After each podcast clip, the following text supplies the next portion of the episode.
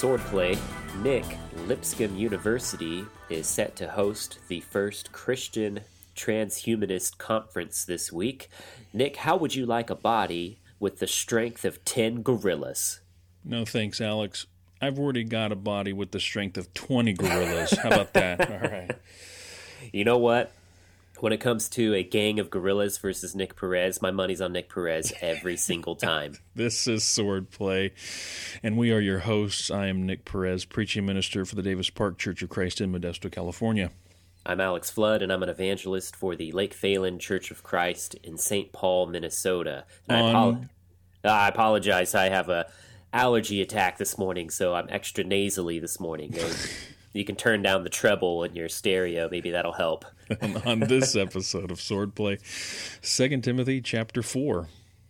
All right, and go back and read Second Timothy chapter four. Read the whole book of Second Timothy, but we are wrapping it up today. So, Nick, what do we have? Well, let's start with verse one. Seems like a good place to start. Um, it's a good idea. Verse one. Paul gives a weighty charge to Timothy, and why don't you break that down for us? How weighty is this charge to Timothy?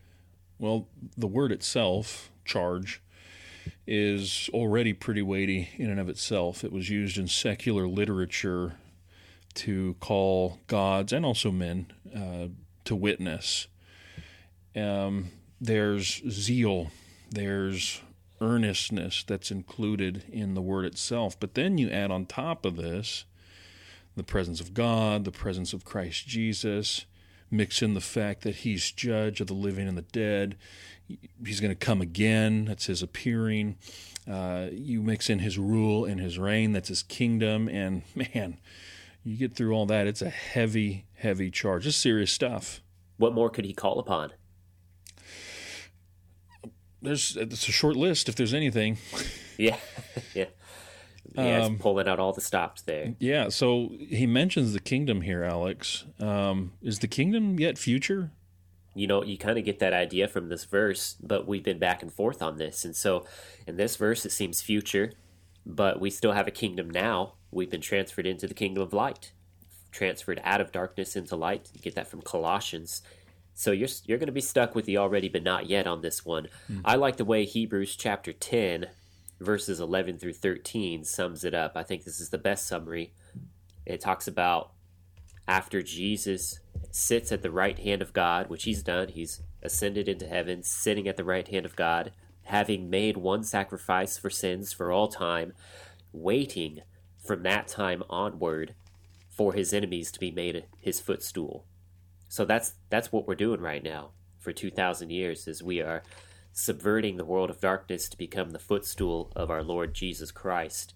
That's what he's waiting for. So they may kill Paul, they may kill Timothy, they may kill us, but every martyr becomes an immortal with a glorious heavenly body, and every enemy becomes the footstool.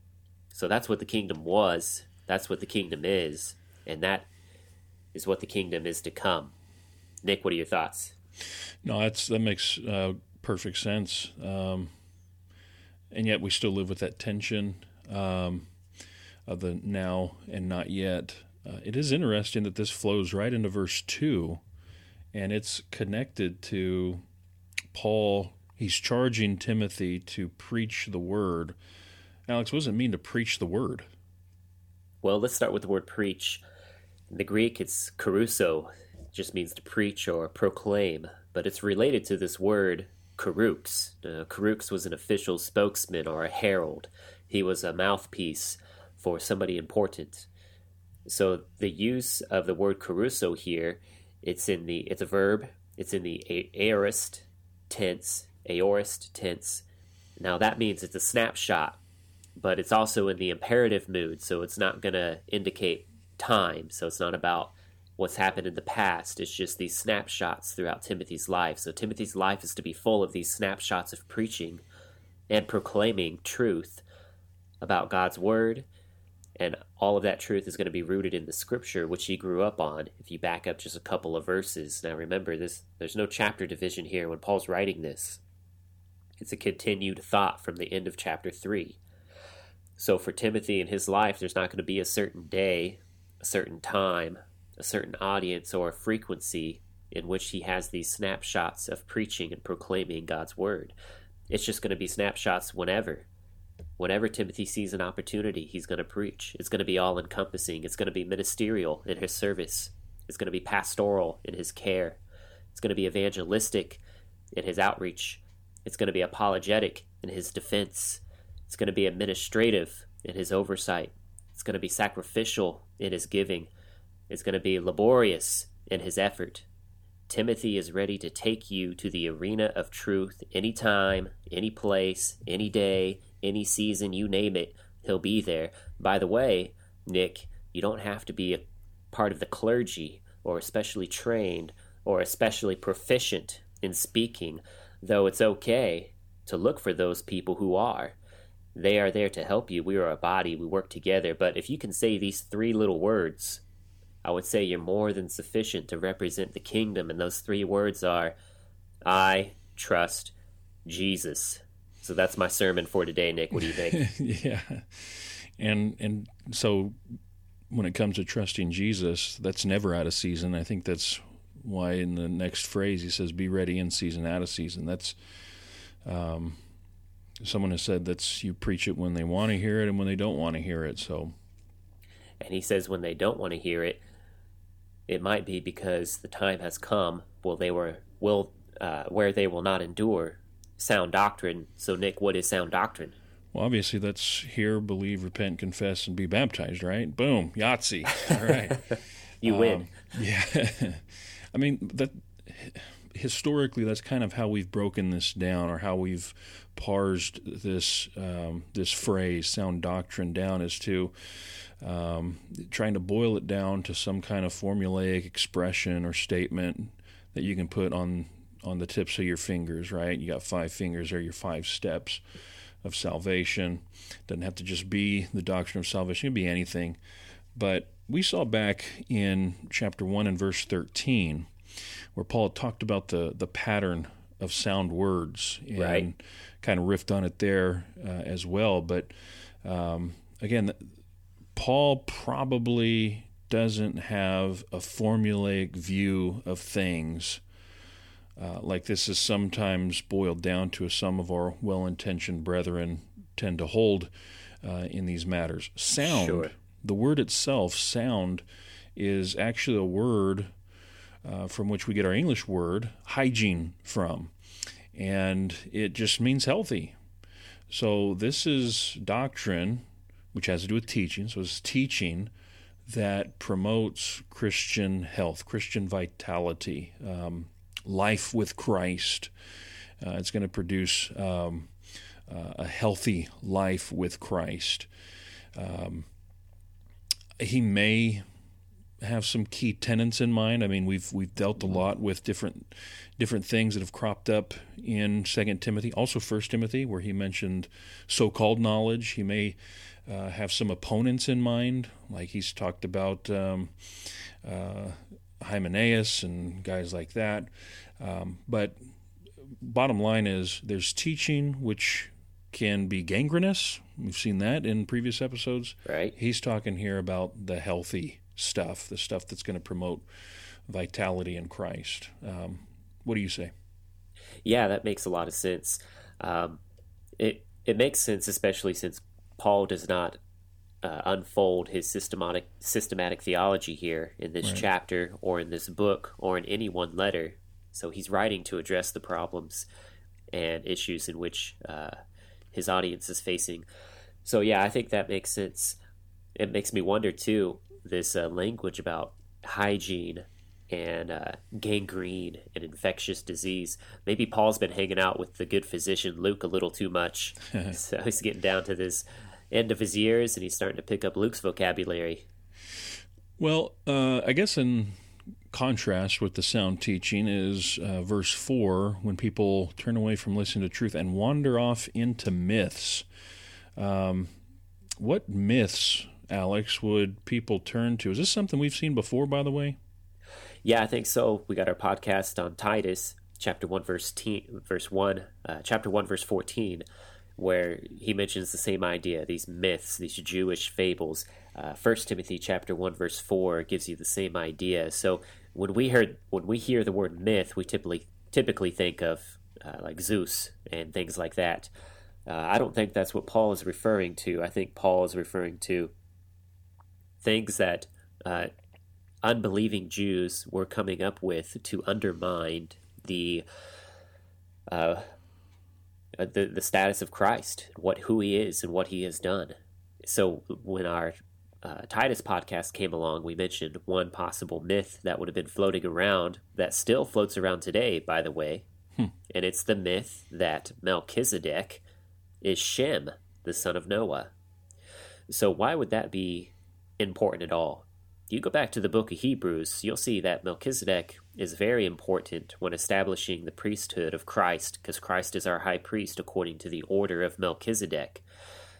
So when you turn Melchizedek into Shem, what that does is it makes the Levitical priesthood by the order of Melchizedek, because Shem is the forefather of Abraham, Isaac, and Jacob, who is the father of the twelve tribes, which was chosen out of those tribes, Levi, the Levitical priesthood. So if you make Melchizedek Shem, then what you essentially do is you say, no, no, Melchizedek is in the same order as the Levitical priesthood. Jesus is a Judahite, not a Levite. Therefore, Jesus cannot be in the order of Melchizedek. And so it undermines the distinct difference between the Levitical priesthood and what it means to be in the order of Melchizedek. So it makes that uh, order of Melchizedek thing nothing more special than the Levitical priesthood, which is they're the descendants of Shem. And if Shem's Melchizedek, boom, there you go. So that's still used by unbelieving Jews today as well.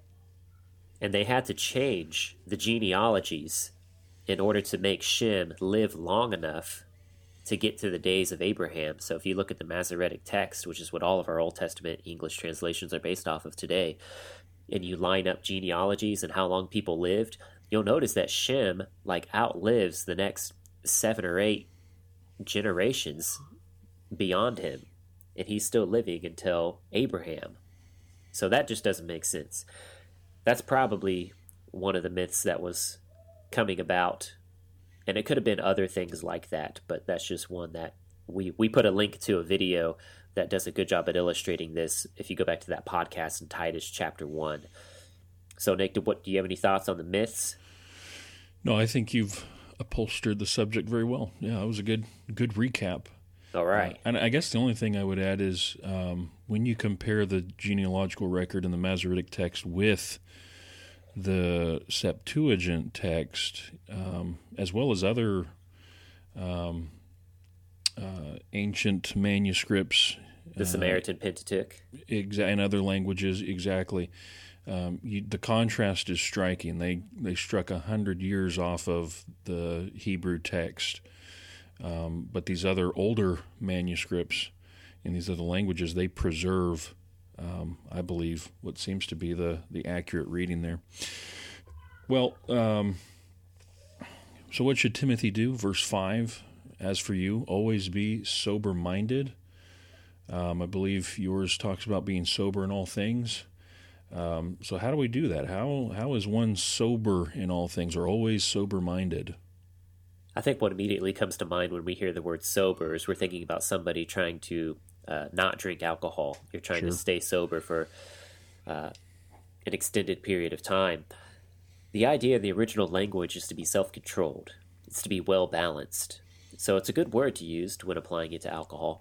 But here it's more encompassing than that. Paul says Timothy should be in a state of mind uh, in all things that he's self controlled, that he's well balanced. It's all encompassing. He needs to be sober in life, in mind, body, and soul.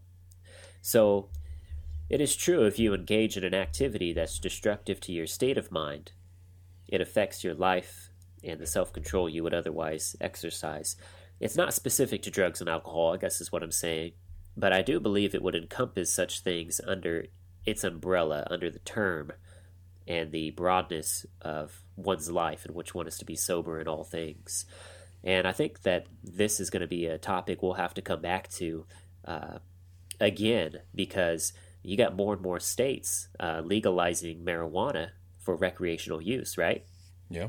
And um, you have the uh, Christian side of the argument over the decades that you can drink alcohol, but in moderation. And so, if marijuana becomes legal in all states for recreation, is it, is that same group of Christians are they also going to say that you can smoke marijuana in moderation? What if more drugs become legal? What if all drugs become legal? There are some parts of the world in which that's true.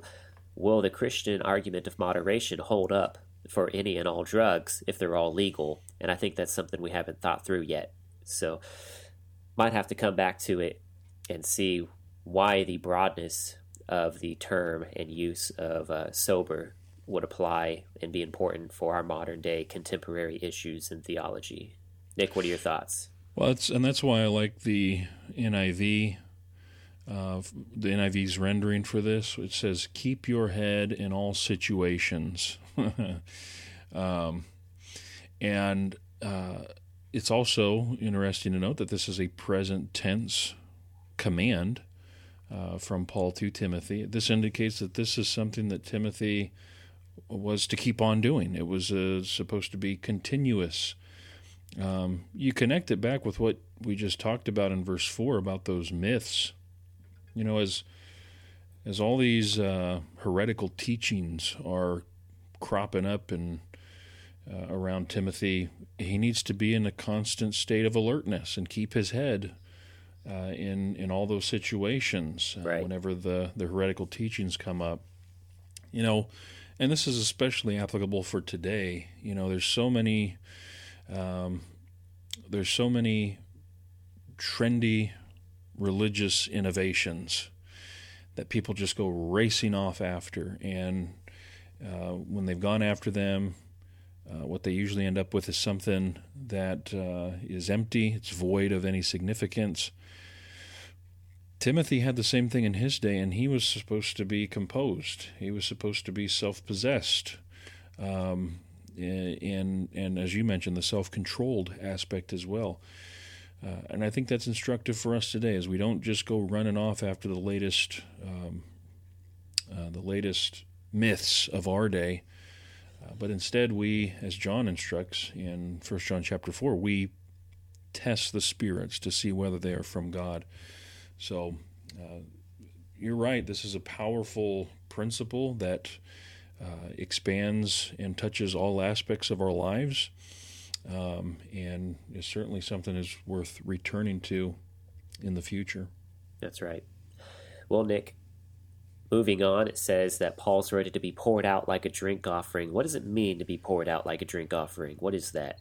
Well, he's he's about to die. I think is is what it boils down to, and he's hinted at this throughout the epistle. The whole thing reads like a last lecture from the teacher to the pupil. Right. Um, there's that suffering motif that uh, you can trace throughout this epistle. Also, you got all that last day's talk. Three verse one is an example of that. Uh, but drink offerings, uh, they were uh, part of the ritual of the law of Moses. Uh, daily, the priests would offer a quarter of a hin of some strong drink, and they poured that out in the holy place before the Lord. And so that seems to be the um, the imagery that Paul is using here to talk about his life being poured out as a drink offering. Um, he's dying. That's, Yeah. That seems to be the bottom line. Uh, you say? Yeah, I agree. That Old Testament imagery of the sacrificial system, images from that system are repurposed and uh, used in the Christian uh, language that we see in the New Testament about being that living sacrifice, uh, being poured out like a drink offering, uh, offering up through our giving to each other a pleasing aroma before the face of our Lord. All of this has uh, deep roots in the Old Testament sacrificial system, and the only thing I would add is that the the drink offering in the Old Testament, uh, the significance of that is that the entire cup was poured out. The drink offering was never to be sipped or drank in any part by the worshiper or the priest. It was completely poured out to the Lord because that's part of its symbolic, rich uh, meaning is that you yourself are willing to be completely poured out, wholly devoted and given over to the Lord in what He has given you and, and who you are. Well, Nick, how do we love the appearing of Jesus? This is verse 8, and it kind of harkens back to verse 1. What is this appearing of Jesus? Uh, how do you love it? Is it past, present? What do we do with this? Yeah, so um, the the word here for love, it's a familiar one to most people, although it's in the verb form here. People are usually familiar with uh, the term agape. Uh, they had different words for love, just uh, uh, uh, well, I was going to say just as we do, but we really don't. Um, yeah, we, we can love everything, and um, but they did have that distinction, and so here is love. It's a verb. It's uh, what's called a perfect tense. That just means past completed action with present continuing results. In other words, they have loved and they continue to love or long for, that is, the appearance of Jesus. And I believe that's language for his final coming when he comes back. So, um, so what does that mean, right? To, to long for, to love his appearance. Does that mean that they just went around and only talked about the final coming? Uh, did that mean that the preachers were only preaching the final coming? Uh, were they getting caught up in these LaHaye esque theories? Caught they, up. I see what you did there. Yeah, yeah, nice, right? uh, were they uh, only talking about the millennial reign, only preaching from Revelation?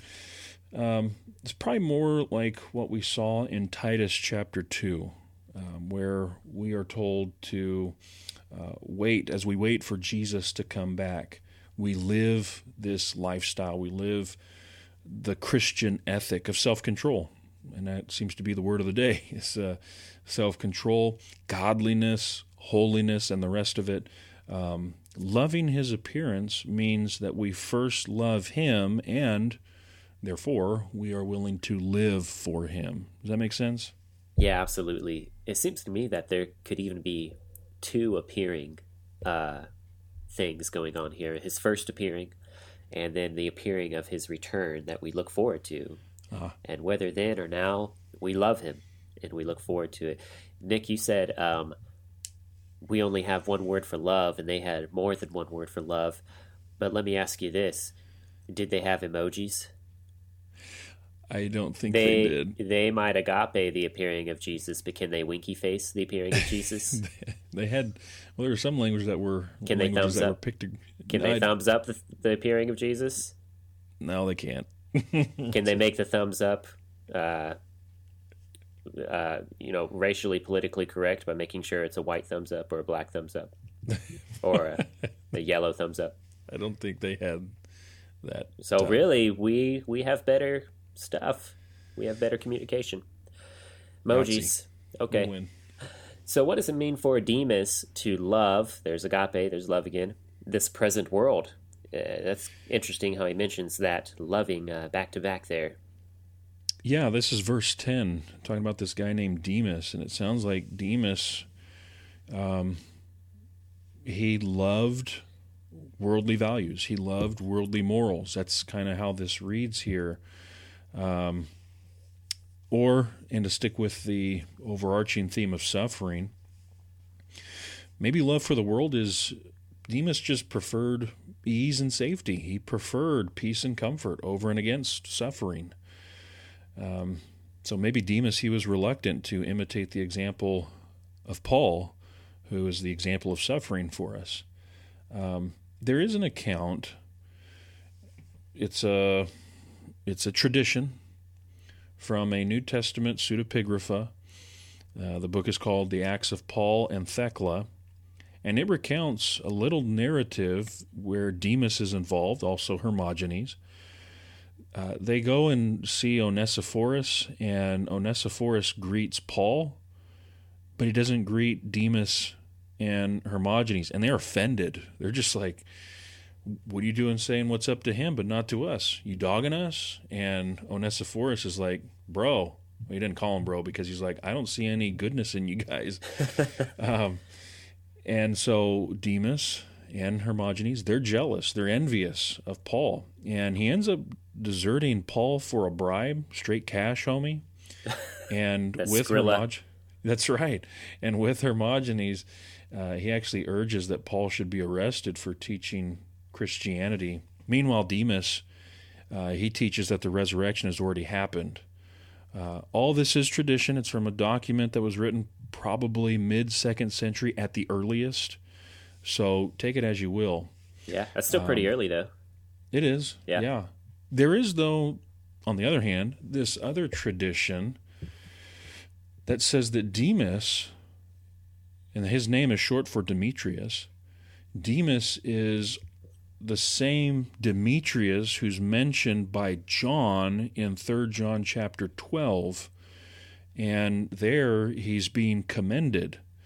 And so, did he hear the apostolic admonition to not love the world and then repented? Is that could it be that years later Demas repented and he was restored uh, uh, for his love for Christ? Um, it's, hard possible, to say. Yeah. It's possible, but it's it's it's hard to to say definitively. It would fit the timeline because John uh, traditionally ends up living a lot longer than Paul. Right. So that would put his uh, epistles possibly much later than this one. So yeah, that's interesting to, to go back through and to see that these are real people, real places, real times, and to sort of put it back together and to see what we have. Well, Nick, it says that Demas deserted him, but then it goes on to mention uh, Crescens and Titus, and it says they went, Crescens went to Dal- Galatia, Titus went to Dalmatia. Is this sort of in one fell swoop saying that all these people deserted him? Is this saying Titus also deserted him? I suppose it's possible, but I don't think so. Uh, you remember, um, I don't think we covered it, but in Titus 3, verse 12, we didn't talk about in other words, but it's there. Titus 3, verse 12. Paul told Titus to meet him in Nicopolis. And Dalmatia uh, was just north of um, Nicopolis. So it could be that after he met with Paul, it was just a quick jaunt up to Nicopolis. Uh, no, I think I got that wrong. Um, to Dalmatia. Yeah, that's right. So after Nicopolis, they made the quick. He makes the quick jaunt up to Dalmatia. So that could be what's going on there, and it just it's just Paul not speaking a word of uh, condemnation, anything like that against Titus, just stating the fact that hey, I'm all alone here except for Luke. It's verse eleven, but uh, because and this is why right? Demas, he's he's a deserter. Crescens, Titus, they've gone their different ways. They're doing good work, good ministry elsewhere, and so he's just kind of left alone. Sure. Does that make sense? Yeah, I think so. And it might even be the way that it's paragraphed in my Bible, where it kind of makes it look like this is one topic and then it moves on to another topic. So it was throwing me off a little bit there. I was like, wait a second, are all these people deserting him? But and and it is, you know, um, it's the closing of a letter, and Paul is kind of just doing quick hit bullet points, and he, he does that a lot. And so he's just cramming a bunch of stuff in here. You know, get my books. Oh, did I mention Alexander the coppersmith? Hey, um, bring me my cloak. All that stuff is just getting tossed in here at the end. So that could be what's happening too. Yeah, that makes sense. And Paul really does. He lists off a lot of people here. Uh, even chapter 1, 2, and 3, you hear him name people by name. And then chapter 4, at the very end, you get lots of names. One of them is uh, Mark. And is this John Mark? I mean, what's significant about verse 11?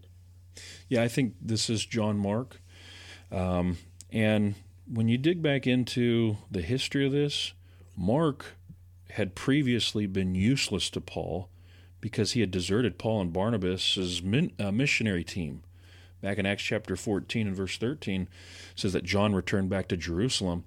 And Paul, he straight calls that an abandonment. When you get to 15 verse 38, the word therefore withdraw literally means he abandoned us. And Yeah. He, Paul and Barnabas are talking about a second missionary trip. Barnabas wants to take John Mark, but Paul doesn't, and they have this sharp disagreement between the two of them. They end up going their separate ways, and you're like, "Whoa, man, that's awful." John Mark, he broke up the power team of Paul and Barnabas. But wait, what happens is is that Barnabas takes Mark, they form a new missionary team, and they go to Cyprus. Right. Paul ends up forming a new missionary team with Silas. They go to Syria and Cilicia. They meet Timothy in Lystra. They recruit him for the team. You actually end up with two brand new missionary teams that go separate directions and they produce even more fruit than they could have probably together, just Paul and Barnabas sticking together. Uh, so, what happens is, that was years ago, you get to Second Timothy, time seems to have healed the wound that Paul had experienced from John Mark's abandonment. And years later now, he sees John Mark as useful in the gospel. Wow. He mentions him in other letters, Colossians chapter 4 verse 10, Philemon verse 24. John Mark goes on, he ends up writing a gospel, and so this little vignette is buried here just with that brief statement of get Mark, bring him with you. He's useful to me for ministry. Just this powerful testimony to the grace of God and how the gospel, if we allow it, it can repair relationships. It may take time, but the Spirit of Christ is able to help us be useful when maybe perhaps once we were useless or we were untrustworthy again, if we allow the Spirit to work within us. So that's the significance there of John Mark. You want to toss in anything else there? No, I think you covered it. I mean, if this really is the same Mark, then you do have kind of this full circle story of how even through disagreements and parting of ways, uh, Christ accomplishes great work through each uh, person in the church, and he he works with us, and we work with him. I mean, it's amazing how God works these things out. Uh, Alexander the coppersmith, this Yeah. guy sounds like he should be um, a supervillain in like one of those 10 cent comic books, like off brand uh, bad guys. Who is Alexander the coppersmith? It's like, ah, watch out for my copper, I'll get you. It's like, who is this guy? Yeah, and and what did he do, right? Because you're he is codified for all time as this bad guy here in sacred scripture. Um, it could be he could be the same guy from 1 Timothy 1 and verse 20. If so, he'd rejected the faith. He was handed over to Satan as a disciplinary measure that he learned not to blaspheme. Um, if it's the same guy, he hasn't learned his lesson, apparently, when you get to chap, uh, 2 Timothy 4 here. Um, could be someone different. Alexander was a common name then, kind of like the Robert of our day or something. I don't know. Sure. But, um, in which case, we don't know exactly what he did. He just, Paul says he did great harm. And Paul says he hands him over as judged according to his works. Uh, that's a common theme in the Bible, by the way, that we are judged by our works. Job 34:11, Psalm 62:12, Jeremiah 17:10. Then you jump to the New Testament, Mark, uh, Matthew 16 verse 27. That's actually Jesus saying that. Romans 2 verse 6, Revelation 20 verse 12. It's a common theme that we are judged according to our deeds. Those what Yeah. we do It's pervasive. yeah, what we do matters to God, and everything we do matters to God. Um, there is one interesting connection here I want to point out between verses 8 and 14, Okay. where um, it says, Paul talking about himself says, The Lord, the righteous judge, will award to me on that day. He's talking about the crown of righteousness. The word, therefore, in fact, the phrase itself for award to me is identical to the phrase, though it doesn't show up like this this way in English, is exactly the same as the phrase, um, the Lord will repay him. The only difference there is the pronoun, which pronoun is used. Is it first person or third person? But that's fascinating that Paul, talking about how he will be awarded and that would be based on he's going to be judged according to his works as well. But he'll receive an award, whereas um, for Alexander the coppersmith, the repayment um, he's got a steep fee to pay, as it were, based on his deeds. Right. Um, everything we do matters. It's all significant, and we we can ne- we should never forget that. Yeah, absolutely. I don't know if you caught uh, John chapter five, where Jesus talks about the resurrection. He says, "Do not marvel at this, for an hour is coming in which all who are in the tombs will hear His voice and will come forth. Those who did the good deeds." To a resurrection of life, those who committed the evil deeds to a resurrection of judgment. Deeds, works, you can't get away from it. It's pervasive. Right. And uh, do you have to wrestle with that and living by faith and saved by faith? Of course. But I think uh, this idea of reward helps to make sense out of some of it at least. You get a reward based off of what you do, or you get a degree of punishment based off of what you do. You get repaid for your evil deeds. Uh, Nick, in Acts chapter 19, though, this was one thought I had. Mm-hmm. You know, when the riot breaks out uh, in, where was it, Eph- Ephesus? And they rush to the theater. Isn't that right? Yeah. And uh, let's see. Yeah, Acts 19 there's a guy who's brought out. So the guy who who started the riot was Demetrius, the silversmith, right? yeah. And you said De- Demas was a short name for Demetrius. That's right. Okay. Um, so I, I don't know if that's the same Demetrius, but it says that they capture a guy who was a Jew named Alexander. That's right. And that was in verse 33 some of the crowd concluded it was Alexander, since the Jews had put him forward. And having motioned with his hand, Alexander was intending to make a defense to the assembly. But when they recognized he was a Jew, a single outcry arose from them all, as they shouted for about two hours, Great is Artemis of the Ephesians. So, I wonder if that Alexander, because he's mentioned in the same breath as the uh, the other metal workers, the silversmith, maybe that's Alexander the coppersmith, and maybe he uh, is that guy who did Paul so much harm. Because where is Timothy right now in this letter? Second Timothy. He's in Ephesus, right? Yeah. Yeah. So maybe Alexander the coppersmith is in Ephesus. Timothy's in Ephesus. Alexander brought harm to Paul. Paul saying, "You keep an eye on that guy. You watch out for him. He might come back for you." I don't know. All these uh, loose strings. Got to f- see which ones you can tie together. well, the next verse, Nick, Paul mentions his defense. He says, At my first defense, no one supported me, all deserted me, but may it not be counted against them.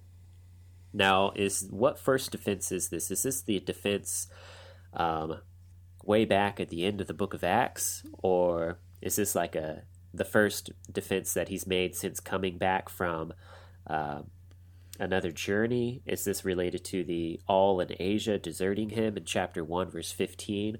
What defense is this? Yeah, so there, there are a couple options, few options here, I guess. Um, some point to Acts 23, uh, verses 1 through 11, where he stood before the Jewish council. There are others that point to, like Acts 28, when he finally does get to Rome. um, the new uh, American commentary on this verse talks about how um, there was a preliminary investigation that would take place um, during imprisonment, and the Latin legal language is the um, prima actio, the first action. And it might be something similar to a grand jury hearing. And after this first investigation, the judge um, would have been unable, if he had been unable to resolve his doubts for or against uh, the um, the defendant, he would call for a further investigation. That was actually the secunda actio. Um, that could be what's going on here. Paul talking about his his first defense. That would have been his prima actio, and there was nobody there with him when he stood uh, before the Roman authority. And so um, that that again, just a few options of what could be going on here when Paul talks about his first defense. Sure. Um, and and no one was there. That's I think that's probably the more the emphasis there is. Um, he was he was deserted. Everyone deserted him, and it's even more meaningful because this bleeds right over into verse 17 where he says, But the Lord stood by me and strengthened me. Um, just that contrast there. It's important to remember, and this is how he's going to close the letter the Lord be with your spirit. Uh, just this final exhortation there is a reminder of what he had experienced himself that even when he stood alone, he really didn't stand alone because the Lord was right there with him, strengthening him. Does that make sense? Yeah. I mean, he even says, May it not be held against them. So he's being understanding, uh, sort of that uh, voice you hear from Christ himself when he's Yep. being crucified, saying, Lord, uh, do not count this sin against them. Same thing with Stephen when he's being stoned, looking Right. up, praying to the Lord Jesus, saying, Lord, do not hold this sin against them. Paul being tried, probably moments before he's supposed to be executed, saying, Lord, they've abandoned me, but you haven't. Don't hold it against them. Yeah. He's got to care for the people. And I wonder, uh, maybe that was what Paul had in mind when he said in chapter 1 uh, Jesus or the Lord is able to guard what I have entrusted to him until that day. Maybe that was the church, his present, continuous concern for the church and their safety. Well, that's going to bring us, I believe, to our tough text for today. Tough text. It's verse 17. How was the proclamation fully accomplished? He says that here in verse 17. Right. All the Gentiles might hear it. How in the world is that going to happen, Alex? Or how did it happen? Sure. Well, I'm going to give you what I think is the best explanation. There's a couple of different ways you could go with this, but I'm going to give you what I think is the most um, theologically compelling and important.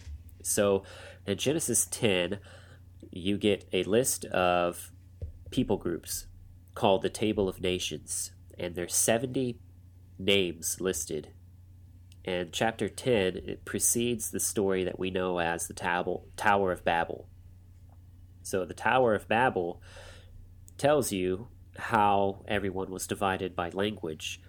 And when they divide, you end up getting these 70 nations. So it gives you the nations before the story. And that's pretty typical of Genesis for it to sort of um, back out, give you a perspective, summary point, and then dive in and give you a more detailed story of how that happened.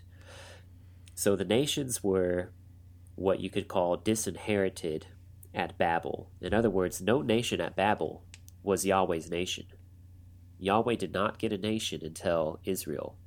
That was his inheritance, his people. But the other people, you go to Deuteronomy, look at chapter 4, verse 19. It says that God gave all the other people, all the nations, over to worshiping the sun, moon, and the stars and the heavenly host.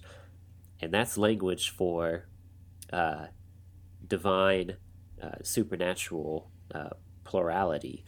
There's there's not more than one Yahweh. There's only one Yahweh. He's the creator.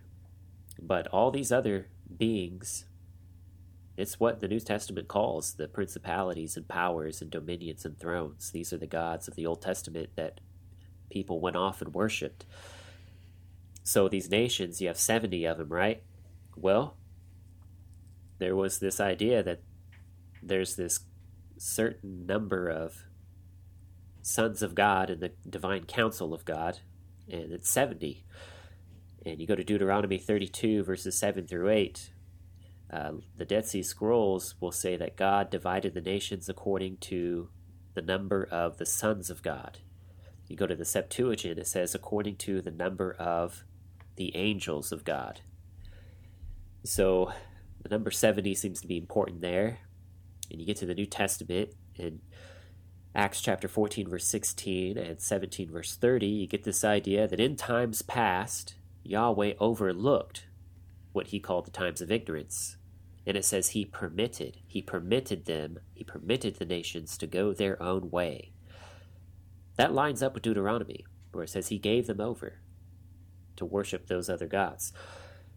So the geographical disbursement of the table of nations from Genesis 10 if you were to map that out, it basically covers what was known as the Roman Empire. So the Roman Empire overlaps the disbursement of those 70 nations. And so the spreading of the gospel to all of those nations would fulfill the reversing of Babel, the reversing of all the nations being disinherited to becoming God's inheritance. He wants to inherit all the nations. That's the last verse of Psalm 82 uh, Rise up, O Lord, for you will inherit the nations. The Great Commission by Jesus Go make disciples of all nations. Why? Because now I have authority in heaven and on earth, all authority. So go take it back. Make my enemies the footstool. So Paul probably accomplished this mission, the reversing of Babel, with his final journey, which he took to Spain. So upon his return trip from Spain, that's probably when we see Paul getting arrested and putting on trial, uh, leading to his death by beheading uh, under the command of Emperor Nero in the mid 60s. So I think Paul finished the task. I think that's part of what he says. I have finished the course. I've finished the race. I, I did it. I did it. We reached it. We reversed the table of nations. So, did every human on earth hear the gospel? I don't think so. But the origin points for all of humanity because all of humanity comes from these 70 nations, the table of nations, the origin points for those nations, it was covered. All of it. And that was the goal, was to reverse Babel, to take back the nations. And from those origin points, it would spread to the rest of humanity who come from these 70 nations. So that is what would follow, and that's what still continues on today. So that's uh, that's the explanation I think brings the most theological significance to this idea mentioned in other places. Like, where else uh, do you see this talk, Nick? Yeah, so since you've given us the best, here comes the second rate. Um, uh, Paul he he uses this kind of language elsewhere in his epistles. Romans one verse eight, he talks about your faith is proclaimed in all the world. Colossians one verse six, he says that. Um, Indeed, in the whole world, it is bearing fruit, the gospel that is, uh, and increasing. And then 1 Thessalonians 1 and verse 8, uh, he talks about how uh, the faith of the Thessalonians was sounded forth in Macedonia, Achaia, but really it's gone forth everywhere. So all over the world, everywhere, the Christian faith has gone out, and uh, and I read these statements as um, kind of just what you were talking about there with the gospel's gone all over the known world, all over uh, the Roman Empire, that is, and um, uh, but that's a good connection to the the table of nations there in the book of Genesis. Well, it connects to Acts chapter two as well because you see all the different Jews from every nation under heaven who are there. They hear Peter and the apostles preach the gospel. Um, I think part of why those nations are listed out is to sort of telegraph that this is the beginning. This is the reversing of the Tower of Babel. It's the bringing back of all nations into the kingdom of God uh, as one nation. Well, Nick, uh, verse 17, you hear this yeah. statement from Paul. It says, I was rescued out of the lion's mouth. Now, is Paul really did he really have to face off with a lion? Well, um, you know, there is another um, apocryphal story about Paul that some uh, some think is based on either this verse or what he talks about over in uh, 1 Corinthians 15:32 where he fought the beasts at Ephesus. Some well intentioned Christian in the second or third century wrote an apocryphal story about Paul and the lion. And basically, it shakes out that Paul is put into the uh, uh, the amphitheater and thrown to the lions. And this lion comes out and the lion can talk. and they have a conversation, and Paul is able to convert this lion. He actually baptizes the lion so, um, look, it could be a literal expression. I mean, they did feed Christians to lions in the Roman Colosseum. Uh, it could be a figurative expression. Uh, he could be talking about Nero as a lion. Uh, could be a figurative expression for Satan. Peter does that in 1 Peter 5, verse 8. He's a roaring lion looking for someone to devour. That's true. Could be an allusion to the book of Daniel, um, as in Daniel in the lion's pit. Daniel chapter 6, verse 22. Could be an allusion to Psalm 22, verse 21, where uh, the cry there is, Save me from the mouth of the lion. So you have a bunch of different options there. Um, hard to say exactly which one he has in mind, but you have a lot of good options there. What do you think, Alex? Uh, like you said, there's there's a lot of possibilities, and I guess we don't know for sure. But I really like the idea that he did face off against a real lion. Uh, yeah. it just I don't. Was it a talking lion? Uh, not the talking part, though. Yeah, yeah. forget the baptism part. And uh, I think, yeah, let's say he did face off with a lion. Then, like Daniel, he was delivered. Mm. And what an annoyance this would be to the Roman authorities, right? They must be thinking, what do I have to do to kill this guy? Yeah. No so the wild animals wouldn't obey. So what's left for Paul? Yeah, it's straight to the axe. Tradition mm. holds that Paul was beheaded. So, at a time when torture, like crucifixion, burning, wild beasts, being boiled in oil, was the sort of go to execution for Christians, uh, it seems strange that Paul was beheaded, uh, which would be a quick and less entertaining spectacle for the demented Romans. So perhaps this verse tells us why God wasn't going to let him be ripped apart by, by lions. And that might have to do with uh, what Paul means when he says that he will arrive safely in the heavenly kingdom. Uh, he's going to be martyred. What does a safe martyrdom look like, Paul? Uh, yeah. Nick? yeah, yeah. Verse 18 there, bring me safely into his heavenly kingdom, that safe martyrdom business. You know, Jesus promises in the Gospels that um, whoever loses his life for my sake will gain it. And I believe Paul was a firm believer in the promises of Jesus. And so, Paul, his hope was this glorious entrance into the eternal kingdom of Christ. He was going to cross the finish line of life triumphantly. Um, he was confident, maybe not in physical deliverance, although it could have happened. A spiritual deliverance for sure was going to come since Christ's kingdom isn't of this world. Um, he would be delivered from every spiritual force set against him, even if he had to leave this life in a body bag. And everybody does right. at some point or another. But he was going to be delivered from that. I think that that's probably a good way of looking at his safe martyrdom and what he was thinking as he was facing that. Yeah, well, I think that's a good end to our uh, study on Second Timothy. So, Nick, what are your uh, concluding thoughts? What's the what's the one thing you're taking away with you today? You know, um, I mentioned it earlier. The last verse of this book: "the The Lord be with your spirit, grace be with all y'all," because it's plural there at the end. Um, no matter what we go through, no matter where we go, no matter what happens to us, the Lord is with us. He's with us in spirit. He's given us His Holy Spirit um, to live and to dwell within us. And even if we have to stand alone against the world, like Paul did, um, we're really not standing alone because the Lord is there with us. He will stand by us. He will rescue us from the lion's mouth. Um, he is still the righteous judge. He is still going to come back. He still is ruling and reigning over everything. Um, and as long as we keep a clear, uh, a clear perspective on Christ, um, we will be rescued, uh, come what may. What about you, Alex? What are you taking away? Uh, I'm really I'm thinking about that footstool business in his kingdom, and you know, this is a battle so you might say Jesus has rule over all things, but there's still a battle unfolding in which his enemies must be made a footstool. So that's right. Yeah. That answers a lot to me of where evil comes from in the world.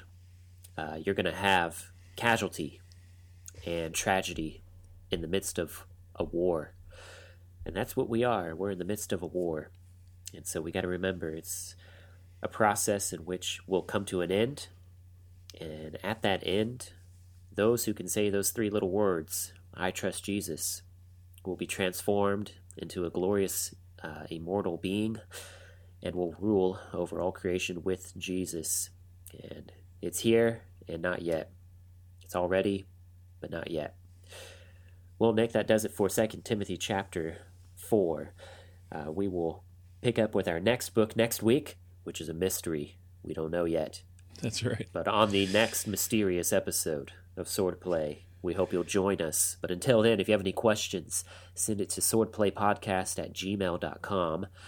Uh, swordplaypodcast at gmail.com. Go into the iTunes store, go into the Google Play store, search Swordplay, and you'll find the podcast there in both of those places. Download all the episodes to your particular iDevice and uh, leave a review. Let us know what you think and help us get the word out about it. Well, we thank you for tuning in to another episode of Swordplay.